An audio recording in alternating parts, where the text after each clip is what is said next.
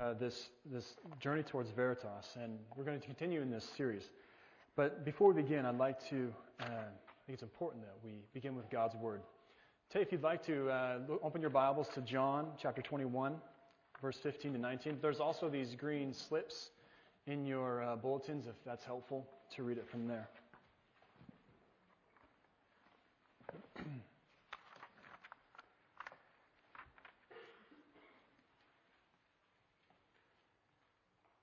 John 21, 15 to 19, it reads, When they had finished eating, Jesus said to Simon Peter, Simon, son of John, do you truly love me more than these?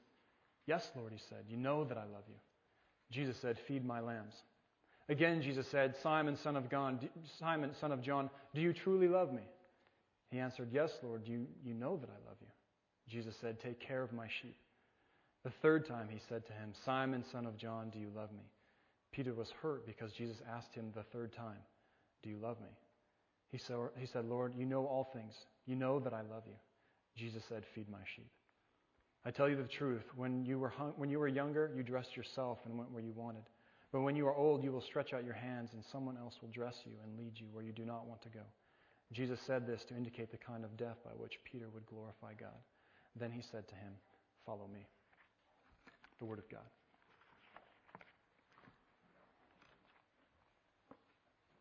Today we're going to be talking again about leadership and about a culture of godly leadership.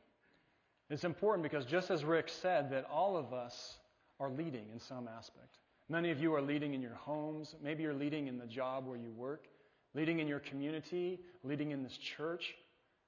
In some way, I would say that all of us are leading. But also in another way, we are all being led. Being led by people in our church, people in our homes, people in our families. We are being led as well. It's interesting, as I was working on this sermon, I realized that there was three parts again to this, um, to this idea of leadership that actually fit a lot with the, the Veritas or the vitality process that we're on, this journey towards Veritas. That at its root, at its root, good leadership depends on our relationship with Christ. But then also, too, this idea of leadership, or this, our leadership then also has uh, implications in the way that it affects others, the way that we actually lead other people. So it's, it's, it has this vertical element, it has this horizontal element, but then it has this missional element as well. That we are leading for a purpose, that we're leading somewhere as well. This morning I wanted to say that a biblical leader loves Jesus. A good leader loves Christ.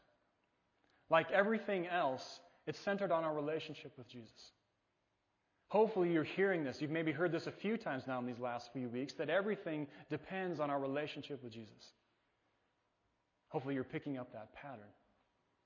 If we are healthy in our relationship with Jesus, I believe we will be healthier as leaders. I'm convinced of it. Good leadership flows out of our relationship with Jesus. Now, I want to take a moment here just to talk about good, maybe versus profitable or successful. Because sometimes good leadership doesn't look so profitable. Sometimes good leadership may not look so successful compared to how the world uh, evaluates success or would, would value success. I start thinking about this and I think about Peter who's here and, and Jesus has spoken these words to. You see, Peter, just before this passage, he was in a boat fishing. And just before that, he was talking with his disciple or with his other friends, his disciples of Jesus. He said, I'm going fishing. Now, normally this isn't such a big deal. Going fishing, and there's nothing really wrong with that. Actually, I kind of like fishing. But it's the fact that Jesus has already died and rose again and appeared to the disciples a few times. And yet Peter still says, I'm going fishing. And I hear in this, I hear Peter, this, I'm wondering if he has the right relationship with Jesus at this point. You know, previous to this, Peter has denied Jesus three times. When Jesus was going to the cross, this woman asked him, and this crowd asked him three times, Are you with this man? And he, Peter said, No, I don't even know who you're talking about. Three times, Jesus, or Peter, this trusted disciple, refused and he denied Jesus. We see all this happening, and we see out of this, then Peter says, I'm going fishing. And then when he finally sits down with Jesus, Jesus asks him, Peter, do you love me? He doesn't just ask him once, he asks him three times. I see a connection here with the three times he denied him and the three times that Jesus asked him if he loved, if you love me. Restoring Peter one for one for his denial of Jesus. But I think it's partly out of his wrong relationship, or his, the relationship was not quite right yet, that Peter went this, I would say in this case, the wrong direction. Rather than leading the disciples again out into ministry, he said, Let's go fishing. I'm not sure what else to do. Let's go fishing. But it's also interesting as I listen to Jesus talking to, to Peter, and I listen to his qualifications for Peter. What were the qualifications that he asked? Did he ask Jesus, or excuse me, did Jesus ask Peter, Do you have a plan? Do you have a great and elaborate strategy for how to make this church from a few people to millions of people, to billions of people? Do you have a plan? No, Jesus didn't ask him that. He didn't ask Peter, Do you have the right skill set? Do you have the skills we're looking for? The know how and the experience? Didn't ask him that either. No, he asked Jesus, do you, so he asked Peter, do you love me? Do you love me? Do you love me more than these? More than everything else? Again, it comes back to the relationship. This relationship with Christ. The good leadership comes out of, good leader, uh, out of a good relationship with Jesus. See, the temptation is, is as we become more powerful, especially as leaders, is to abuse that power. There's a lot of temptation there, and so we need to remain close to Jesus to continue leading well. That as leaders, we don't begin to use that power, like Rick said, for our own sake. But rather, we use the, the responsibility that people have given us, the trust that people have given us, to be a blessing to them, to lead them in a good direction. I think we do this, like we remain close to, to Jesus as we, we've often talked about it in terms of reading God's Word. And I'm not just talking about reading it for information. I mean, that's good to know things about the biblical story, but also reading it for transformation, that we're listening to the Word of God. That we find ourselves at one point sitting above the Word, reading it. And at the same time, we realize that the Word is above us, reading us as well. That the Word of God begins to speak into our lives and we listen for it. We listen for God to speak through His Word. But we also grow closer to Christ through reflection, through spending time with Him, spending time with Him in prayer.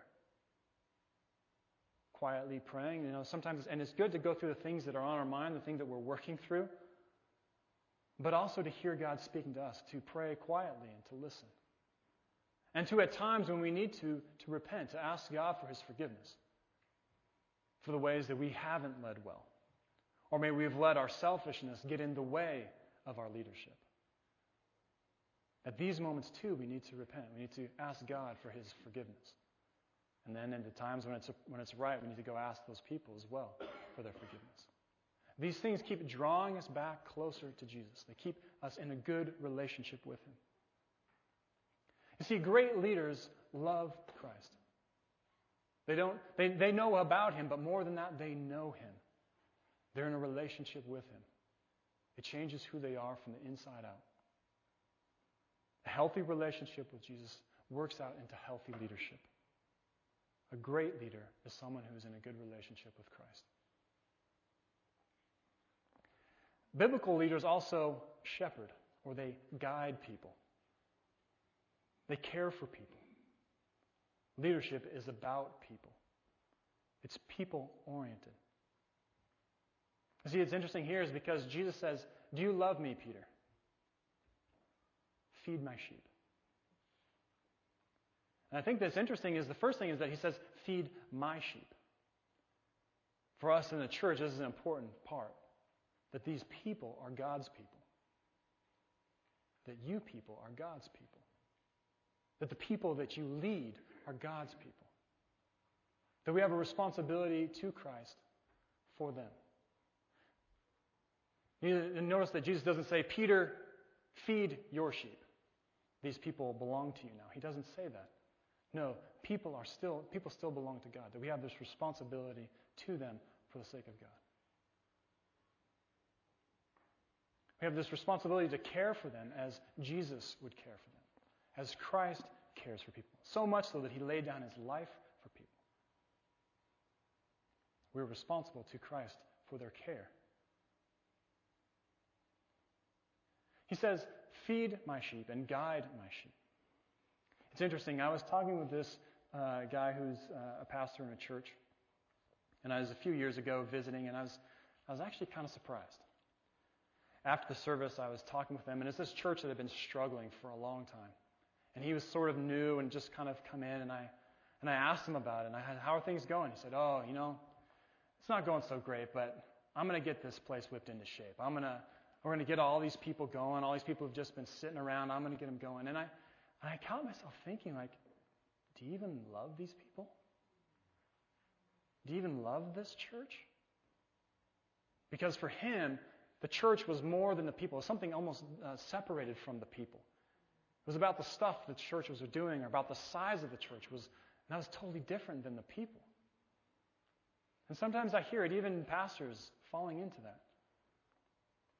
But also, too, leaders in businesses, leaders in the community, who get so focused on their goals that they start to forget about the people. The people who will get them to the goal. The people who are crucial to the goal. I mean, you can imagine, I mean, just think about it in terms of just a church. How good would it be for a church to be really powerful or really great if there were no people in it. It'd be horrible. It'd be completely miss the point. See, I think of this if you love Jesus, then you will love the church. I know that can be hard sometimes. I know how imperfect we are, how we still step on each other, how we still say things that wound each other. Because sometimes it can be hard to love the church. But if we are in a right relationship with Jesus, we will love the church. We will want to feed and to guide the church. As leaders, we will want to feed and to guide each other, to care for each other. I think the shepherd is a great image. Because first it talks about, or it has this idea of trust, that includes this notion of trust, that leadership relies on trust. That leaders trust the people they're leading. And that the people who lead, they trust their leaders in the direction that God has called them It's so important of trust. It's interesting, uh, this idea of shepherd, it, Jesus talked about it in another place. He said, The sheep know my voice. If they hear the voice of a stranger, they'll run, but they follow me because they know my voice. The sheep know because they trust. The people follow Christ because they trust him. People follow good leadership because they trust them. That the leaders aren't leading for their own sake, but for the sake of the people. Another interesting thing is sacrifice. That a shepherd sacrifices himself or herself for the sake of the sheep, for the sake of people. Jesus was talking about the Good Shepherd. He said, I am the Good Shepherd. He says, I am the Good Shepherd, and I lay down my life for the sheep. Included in this image of shepherd is sacrifice, just as Rick was talking about. That as leaders, we care for people even above ourselves. But also with this image of shepherd comes servant as well. This idea of servant leadership. The more faithful you are as a leader, the more faithfully you serve. Feeding people, caring for people. Not saying whip people into shape. Maybe sometimes speaking the truth in love, but not whipping. To serve each other. Leaders to serve those who are being followed. As a great leader, we're called to be a shepherd. All of you are leaders, called to care for people, called to guide people. You're also called to, to, to work out trust, to build trust with each other, to sacrifice for the sake of others, and to serve people, even above yourself. The other thing, too, is I'm realizing as I was working through this passage is that a great leader, a great leader is a follower. Did you catch that? A great leader is a follower, following God's direction, submitting to Jesus above everything else. See, it's very important that a leader is a follower. It can be sort of ironic. Sometimes we don't think like that. We think, who do leaders follow? I say good leaders follow Christ. It's interesting because we think about Peter, what were his qualifications for this job, this leadership role that Christ is giving him? I can't think of many. I mean, he's loud, he speaks out of turn. He denied Jesus three times. If anything, if anything that, that Peter was the, the top of his class in, it was sin. He was the chief among sinners. And yet God still called him to lead. Jesus still worked in him to lead. By submitting to Christ, by coming under the leadership of Jesus, then we're able to lead well. As leaders, we are, it is good for us to remember that we are followers. We're followers of Christ. It's interesting because sometimes I struggle with this idea or with the, the typical idea of leader. And I have these two images.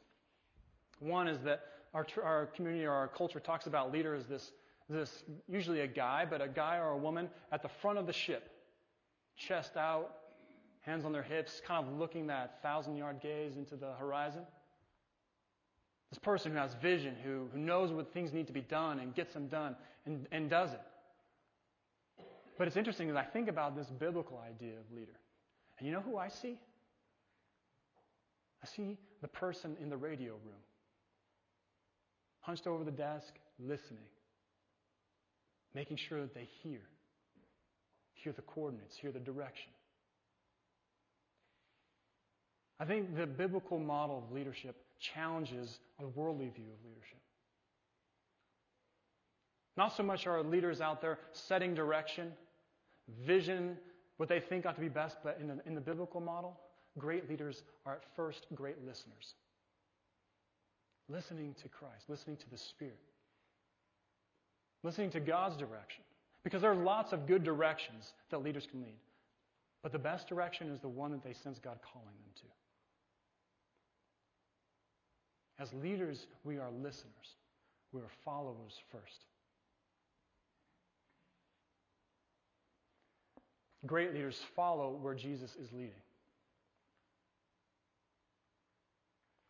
And it's not just so much that we lead and, and, and, and kind of organize things, but we actually lead in the direction that God is calling us. That we continue to discern God's direction.